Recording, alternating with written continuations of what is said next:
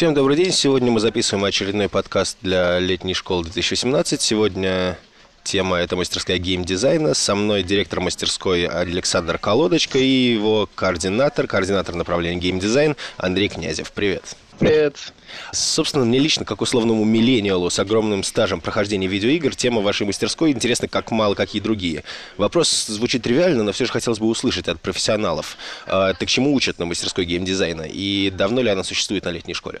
Наверное, стоит начать прежде всего со второго вопроса.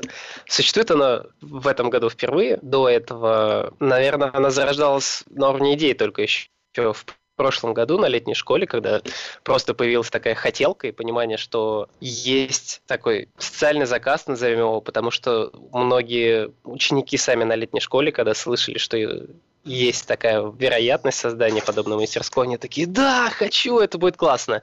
И, собственно, это, наверное, сподвигло взять и сделать. А чему мы будем учить? У нас есть три направления на мастерской. Это геймдизайн, это дизайн, художники и разработка, программисты. Геймдизайнеры будут учиться создавать мир, по сути, от идеи до релиза. То есть продумывать его, просчитывать, э, взаимодействие налаживать, думать, как это будет эффективнее, красиво, главное, и запоминающий. При этом разработчики будут этот мир прописывать своим языком, то есть своими алгоритмами и системами. Они думают немножко по-другому, чем геймдизайнеры, и поэтому эти люди работают в связке, что программисты, что геймдизайнеры. Ну и, само собой, художники, по-моему, это очевидно, они будут рисовать лицо этого мира. Так что мы будем учить по всем трем направлениям, но не скопом, а ученик, студент, поступая на нашу мастерскую, подавая заявку, выбирает какой-то из трех, потому что везде успеть нереально. Когда ты сказал, что она зарождалась несколько лет, наверняка это было как-то связано с мастерской э, локализацией перевода, потому что из списка мастерских прошлого года это наиболее похоже на геймдизайн. Нет, это никак не связано, хотя было бы очень интересно с ними дружить, но в этом году такой необходимости нет.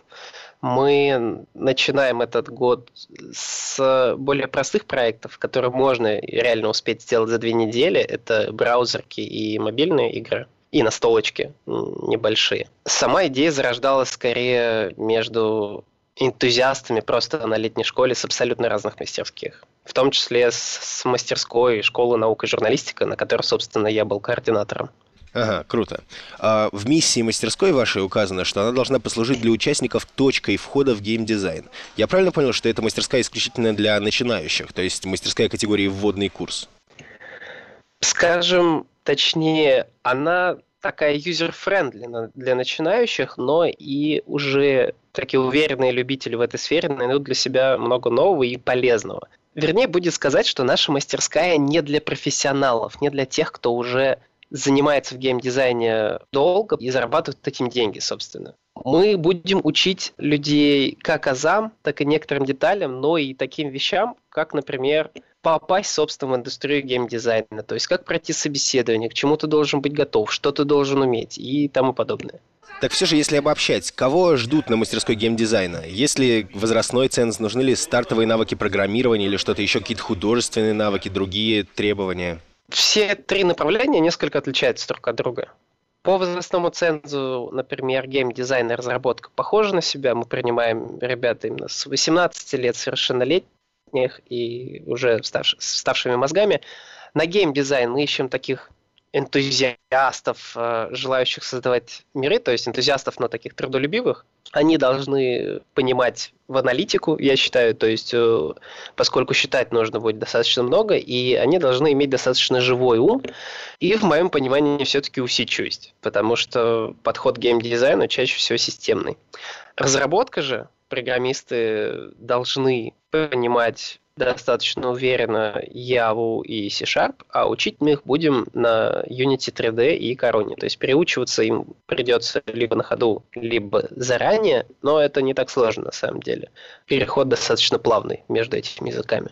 Дизайн для нас немножко экспериментальный. Мы решили попробовать вообще, как себя чувствуют школьники в геймдизайне, и будем брать их на то направление, на котором им будет комфортнее всего, потому что именно среди художников я лично знаю таких людей, которые могут быть несовершеннолетними, но такими в хорошем смысле задротами, то есть, которые могут реально сидеть и там 8-10 часов рисовать э, по референсу что-то и выполнять то, что им дали, либо творить что-то новое. Если с ними все произойдет успешно, то мы начнем аккуратненько смотреть и по другим направлениям на ребят. Но, тем не менее, именно школьники от 16 лет будут на дизайн приниматься, а по требованиям нужно уметь рисовать в фотошопе, в иллюстраторе и именно на графическом планшете, потому что я не представляю такой объем работы, сделанный вручную там мышкой, клавиатурой или, не дай бог, тачпадом. Окей, понятно. Продолжим. В описании говорится, что мастерская также послужит площадкой для хантинга, для студий и компаний в сфере геймдизайна. Речь только об организаторах мастерской, которые наверняка сами работают в таких фирмах, или туда будут приезжать и другие представители индустрии? Туда, само собой, будут приезжать другие представители именно в качестве лекторов. Это во-первых. Например, мы сейчас в переговорах с iSpeak Logic, э, очень надеемся, что они к нам захотят. Помимо этого, у нас научный руководитель из этой сферы деятельности, ну, Ярослав Кравцов, и он э, может заинтересоваться кем-то. Ну и вдобавок, если по технической части пойти, э, партнером нашей мастерской является компания, которая продвигает движок Корона для игр. И, соответственно, они могут заинтересоваться талантливыми разработчиками, например. Поэтому, опять же, этот проект пилотный, мы в этом году посмотрим, как вообще это все работает, что заказчикам потенциальным интересно, и, соответственно, это можно будет все в следующих годах модернизировать. Если уж на то пошло, расскажите о себе, ребят. Где работаете, что за плечами, есть ли какие-то известные тайтлы, над которыми вы работали? Подозреваю, что в этом случае интереснее будет слушать Андрея, поскольку я в геймдизайне больше любительски. Сам по себе я СММщик, но сталкивался с играми именно с точки зрения, ну, наверное, нарратива, можно сказать. Э, я делал любительский контент для различных онлайн-игр, например, игр от Невала в свое время.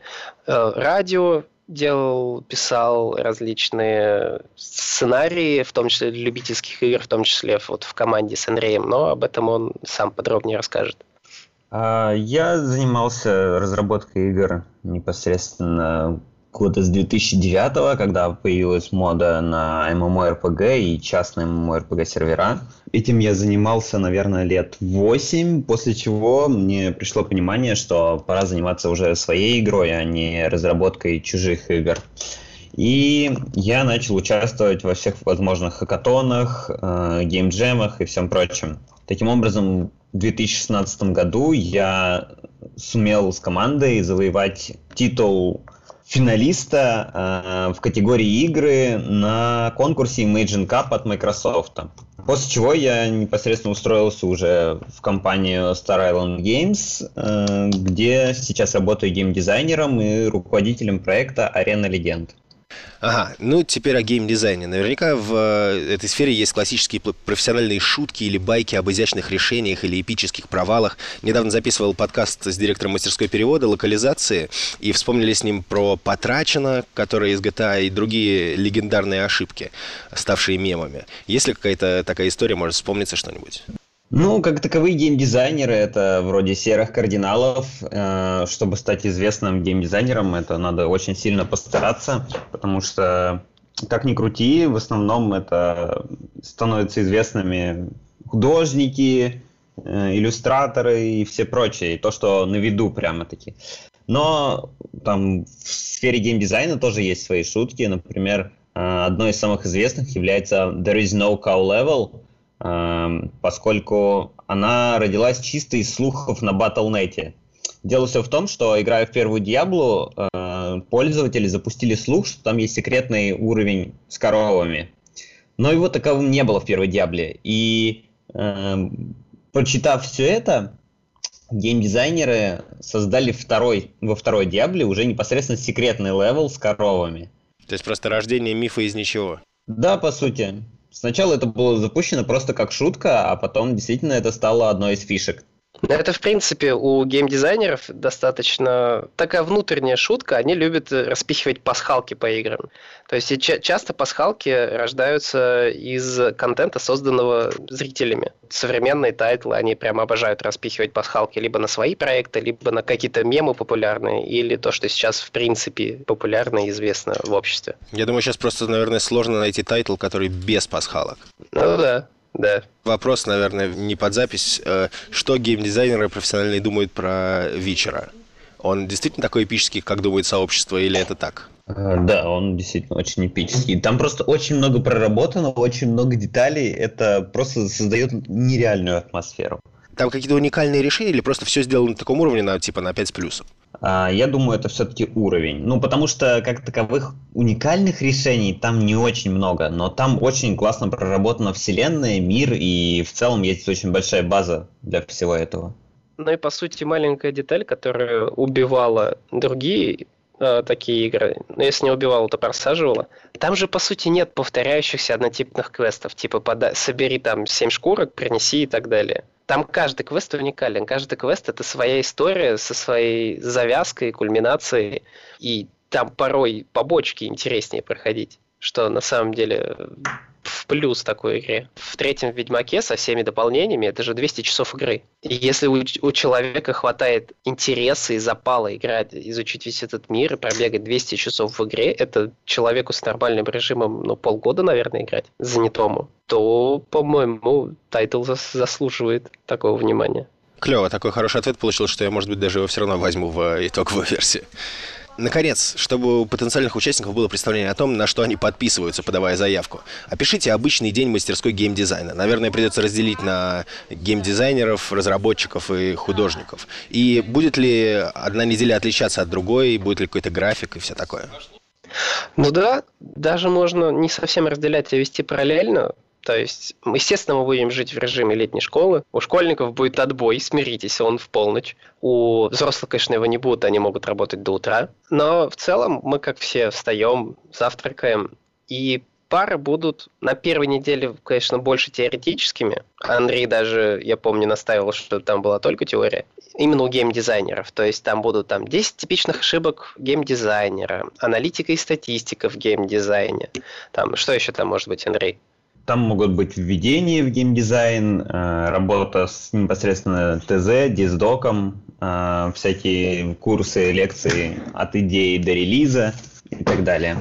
То есть а в, этом, в это время разработка с дизайном, наверное, будет отличаться большим количеством практики, поскольку ребята уже приедут с каким-то бэкграундом, и у разработки, например, будут лекции больше по новым языкам, то есть мы будем проверять, как они их знают, и поднатаскивать, э, если знаний не хватает. И будут интересные лекции, семинары по поводу нестандартных решений каких-то задач. Например, там любимый рассказ для нас от Андрея, когда мы делали тестовое задание для ребят.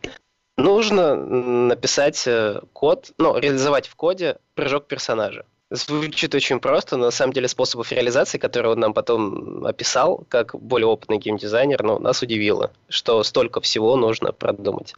У дизайнеров, мне кажется, это будет прям нон-стоп практика. Им, естественно, будут читать лекции по работе со светом, по работе с 2D-графикой и спецификой по работе с референсами, но они будут рисовать, рисовать, рисовать рисовать. Вторая неделя будет отличаться от первой, потому что она будет ближе к дедлайну, и там уже нужно будет сдавать непосредственно свои проекты, которые они будут делать командно. В команде будет один разработчик, один геймдизайнер, один художник. И пару команд будет экспериментальной, без разработчика, который будет делать настолки.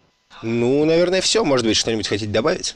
Знаете, я искренне так на презентации мастерской сказал, приходите к нам, пожалуйста. А, но в целом мы действительно э, э, рады будем видеть заявки от всех желающих, потому что во многих спит гейм-дизайнеры, о котором они даже не подозревают, но задание мы будем оценивать строго. И мы хотим, чтобы, пожалуй, как и было сказано, наша мастерская действительно стала точкой входа для многих молодых дарование специалистов в геймдизайн, поскольку аудитория геймдизайнеров, она достаточно такая нишевая, узкая, и мы будем рады новым лицам, новым специалистам и, соответственно, новым проектам. Все, с вами был директор мастерской геймдизайна Александр Колодочка. До связи. И координатор направления геймдизайн Андрей Князев. Пока.